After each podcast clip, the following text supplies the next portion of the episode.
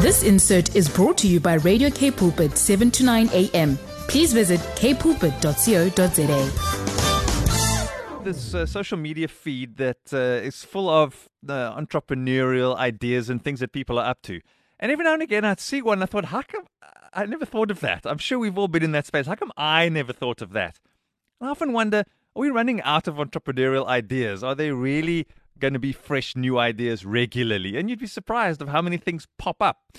And uh, I love it when Elma and I get to talk about entrepreneurs because in the space of waste and the environment, there's always something. If it's bricks made out of plastic bottles, and we've spoken about car tires that are recycled into making tar, uh, here's another opportunity to connect about problem solving, and this in the area of waste. On the line is the executive director of The Green Times. It's Elma Pollard. She's uh, visiting us with us via Zoom for the first time. Morning, Elma. Good morning, Brad. I hope you can hear me. You are wonderfully crystal clear. Are you well today? super. That's wonderful and so exciting to speak about social impact business, which is, you know, I think the only business that should go forward. You know, the country speaks so much about economic growth. Mm and, you know, growth and environment are often in conflict with each other. And the only field of growth that should really go ahead is anything that sorts out problems. Yes. And that's what's called the social impact business. With waste. We're all making waste of some kind. We're all chopping up our veggies. We're all, and I was chatting a bit earlier on, sitting with batteries we took out of torches and bulbs that we've replaced. And we wonder what are the best things to do with all of these things? If people can step into the entrepreneurial space, solve our problems and solve the landfill problems and make this situation that seems like a downward slope, a slippery downward slope, if someone can turn this around, I'm all for what's uh, what they're up to. Chat more to us about what uh, what Lundstar is all about, Elma. Yeah, so every piece of waste is in time going to become a good business mm. because those are free resources. We can no longer dump them. The, the landfill sites are full. It's polluting the environment and the air and everything else. So it's actually opportunities. Every piece of waste is an opportunity. And this guy, Luanda Madikizela, mm-hmm. he is from Rosebank. He has a business, Rosebank Joburg. I chatted to him yesterday. And he has uh, organized his own business where they collect food waste. And, you know, we so often speak about food waste yes. and that the third of South African food is wasted uh, which is 10 million tons a year, wow. in spite of 13 million people being hungry, going to going to sleep hungry at night. So it's all just very weird um, stats that we have here. So he collects um, food waste from people's houses and from businesses, restaurants, hotels, and so on. And then they turn that into compost, and compost then then becomes fertilizer for the soil and helps helps hmm. food to grow again. So it's a nice um, cyclical model eh, as opposed to the linear models that are outdated and that are the bulk of South African uh, waste management is is outdated and and still in a linear model. So this is part of the turning around of things into cyclical models where things remain in circulation and there is no such thing as waste. It's called a resource. It's mm. no longer called waste. So, um, he also collects um, the, the fastest growing waste stream, which is e waste. So, Elma, how is money being made here? Because entrepreneurship is about problem solving, but it's also about uh, uh, change and it's about income. So, well, is this coming around to we're collecting all of your waste and we're making compost and we're selling the compost? Is that sort of the business model? Yes, he would be selling the compost. I don't know whether he sells back to the people he collects from, but I mean, this has been happening for a long time in overseas mm. country. I remember years ago watching a video on the Japanese waste, uh, on organic waste collectors in little white buses hmm. with little white drums, and the guys wear like white has hazmat suits. It's amazing. Everything's so so so sterile, you know. So that the whole connotation that some people have with organic waste is that it's kind of a messy, smelly business. That's only the case if you go and chuck it with your general waste, which is yes. just insane. It's never made any sense to me.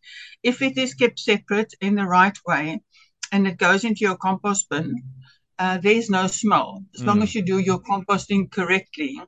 And so this this takes this task away from people who are um, iffy about making way, uh, um, uh, compost. They collect it, they do it professionally, and they obviously sell what they make out of that.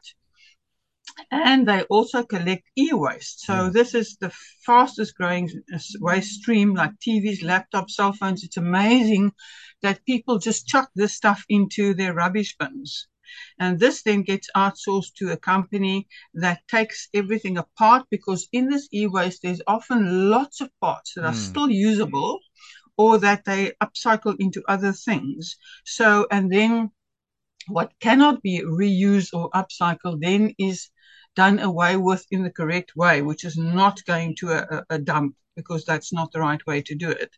So I think he's ticking two very important boxes of of service that we all need, Mm. and he um, and he is also employing um, pe- uh, people from disadvantaged areas and innovating, solving um, unemployment. Um, I just think he's got a very good thinking cap on him. Yeah, clearly. And you said it there as well employing people. And in the story, it speaks about young people from disadvantaged backgrounds and working together.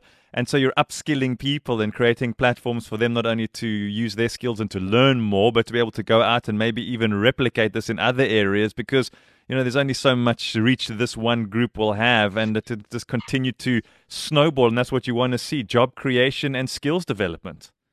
Exactly. Everything that I share is with the intention that people will get ideas of things to do themselves. Mm. Yes, support this guy if you happen to be in Rosebank, but not really within our our um, broadcast area. Correct. But here's an idea: if you live in wherever Grabouw, um, there's this opportunity, and and you don't need terribly much, and you can get support. I mean, there's lots of support for for green entrepreneurship in the country now. You just need to follow the right routes, um, and you can make a business out of other people's waste. Mm, and everybody's creating waste. Uh, that's uh, a great story on The Green Times. Uh, it's called South, South African Entrepreneur Solves Long-Standing Waste Challenges. Elma just on this e-waste thing, um, I was mentioning earlier, I'm sitting with a bunch of batteries. I replaced the torch battery for my son, and I'm sitting with these batteries. And you know, don't throw this in the garbage, but also don't put it Yeah. in recycling. So, can you help us, for those of us who are sitting with all of these things, light bulbs that we've replaced, what do we actually do with these things practically? Yeah, I also pile them up in in the kitchen cupboard. Yeah. And then uh, when there's too too many of them, then I would go down. Usually they used to have bins for them at Pick n Pay. I hope they still do. And they send them to the right places. Okay, so keep, So I just have a separate uh, two separate bins in my cupboard for for batteries and one for for light bulbs, and they then get taken to the right place. Yeah, that's a wise thing to do. And that also takes a little bit of effort, you know. We want to, ach, just gooi dit maar net weg. And that's not really the right way because there's no a way, as Elma Pollard always tells us, right, Elma? So we've got to make some con- conscious and some different choices. Yeah, and then one also thinks about that when you buy something, as in, can I recycle this? What is going to happen to this at the end of its life? So Mm. I try to avoid pat- batteries as much as possible. If I can rather buy a device that I can plug in, charge in the wall, Yeah. then already there isn't that problem. So that's that's helpful, or even better, if it could be solar charged, that's that would be the top of my list. So one must always think what's going to happen to this in the end of it. That's the voice of Elma Pollard, Executive Director of The Green Times. Thanks for another great story. Also, powerful photography. And while you're there, why don't you find out how you can also follow her on social media? Uh, Elmarie. Hmm, ek dink nou net um, Bram het ook gepraat van hom ons moet ons inplug in die Here. En nou dink ek aan gister het ek gevra of mense hou van power naps of nie.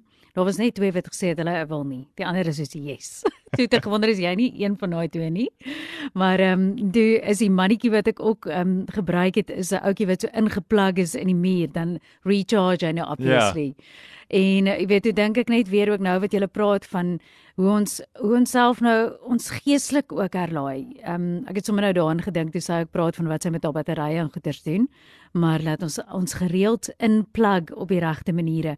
Maar ja, dankie vir die gesprek. Ek dink die wat saam luister ook. Jy weet mense mense is nie opgevoed nie of het iemand in die huishouding gehad wie groot geword het wat in my geval definitief ons my pa was wat daai dinge hanteer het. En dan kom jy later jare en jy 'n toestel wat breek en wat Hmm. jy nie dat jy nie weet dit is hoe dit werk nie of jy weet nie wie se mense na wie dit moet vat nie. So maar eh, weet jy dis so maklik baie keer soos ons het ons vriend Google en ek sien daar's byvoorbeeld 'n platform op Cape E-Waste wat in die Kaap hy spe, spesifiek nou fokus oor Hmm. wat kan jy doen of nie.